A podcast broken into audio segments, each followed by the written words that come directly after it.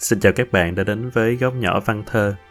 Ngày hôm nay, hãy để mình gửi đến cho các bạn một mẫu truyện nhỏ được trích ra từ tác phẩm Vừa nhắm mắt vừa mở cửa sổ của tác giả Nguyễn Ngọc Thuần. Nguyễn Ngọc Thuần xuất thân là họa sĩ, tốt nghiệp Đại học Mỹ Thuật.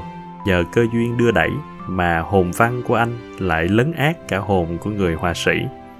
Và từ đó, anh cho ra mắt rất nhiều tác phẩm với một chất giọng đặc trưng, một sự trong trẻo, cái gì đó rất nên thơ của một người họa sĩ viết văn. Tuy nhiên, trong số những tác phẩm mà mình ấn tượng nhất của Nguyễn Ngọc Thuần thì chắc phải là tác phẩm đầu tay vừa nhắm mắt vừa mở cửa sổ của anh cũng đã thắng rất nhiều giải thưởng và thường được ví von như là hoàng tử bé của Việt Nam. Mình chỉ xin trích đọc chương 2 của tác phẩm này và nếu mọi người ưa thích thì chúng ta có thể đọc cả tác phẩm trong những tập sau. Vừa nhắm mắt vừa mở cửa sổ. Chương 2 Ghét cái răng khểnh Tôi có một cái răng khểnh. Khi đến trường, tụi bạn bảo đó là cái răng bừa cào. Mỗi lần tôi cười, chúng cứ chỉ vào đó. Ha ha, bừa cào kìa, mày cho tao mượn về giải trí đi. Từ đó tôi không dám cười nữa. Tôi rất đau khổ.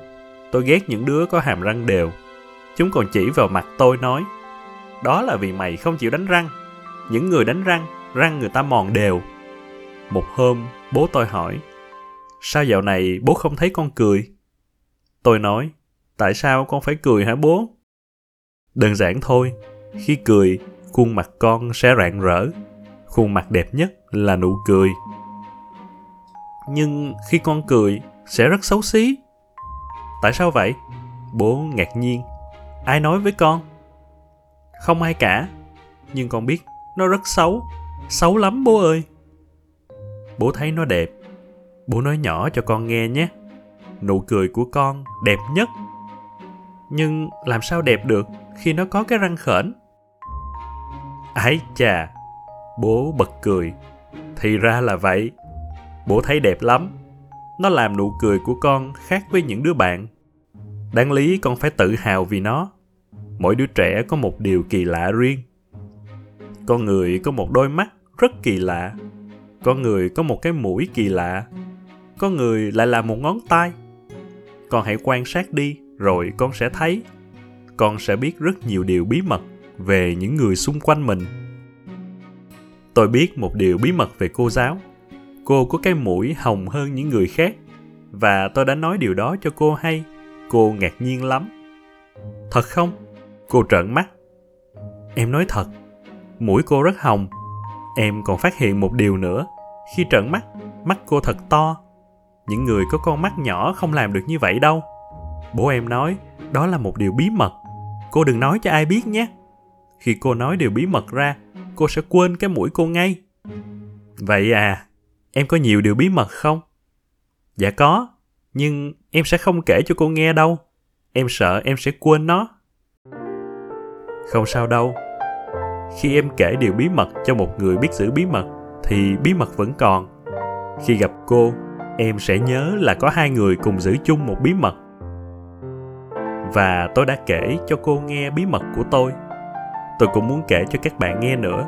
Vì như vậy, các bạn sẽ giữ giùm tôi một điều bí mật. Khi tôi và bạn gặp nhau, bạn sẽ nhớ bí mật đó.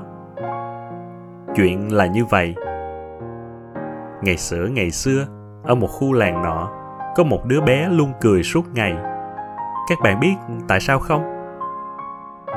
Tại vì nó có một cái răng khểnh.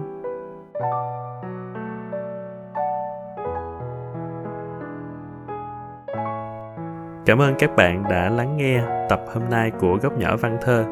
Nếu có ưa thích thì có thể bình luận ở phía dưới trong mục comment của Spotify hoặc là review trên Apple Podcast hoặc là trong mỗi tập mình đều có để một đường link dẫn đến một cái form để các bạn có thể chia sẻ sau khi nghe kênh podcast của mình. Ngoài ra thì mình cũng có một kênh YouTube ừ, với tên là Góc Nhỏ Văn Thơ và một trang Facebook nơi mà mình đăng không chỉ là về văn thơ mà còn là về những uh, uh, ví dụ như là những từ vựng hay ở trong văn chương tiếng Việt uh, để có thể thêm những đâu đó những cái hiểu biết của chúng ta về tiếng Việt trong sáng của mình. Cảm ơn và hẹn gặp lại.